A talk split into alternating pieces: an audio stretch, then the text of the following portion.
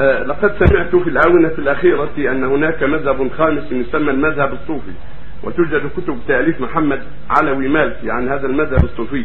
ما رأي فضيلتكم بهذا المذهب؟ وهل تنصحون بقراءة هذه الكتب؟ جزاكم الله ألف خير. لا الصوفية هي مذهب واحد مذاهب كثيرة الصوفية مذاهب كثيرة.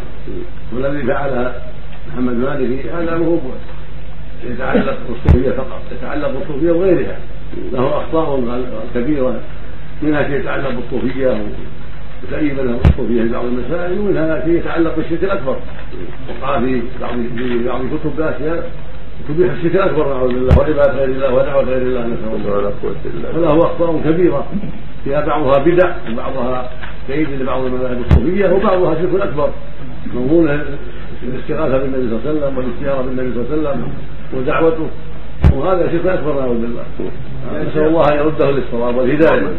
يا شيخ نعم. صحيح انك مراسلت من عم الحسن في باكستان بشان نعم. الصوفيه نعم. هل صحيح انك مراسلت من عم الحسن بشان الصوفيه في باكستان. حصل بعض المكافأة في هذا الشيء ونسأل الله التوفيق لنا ولهم التوفيق.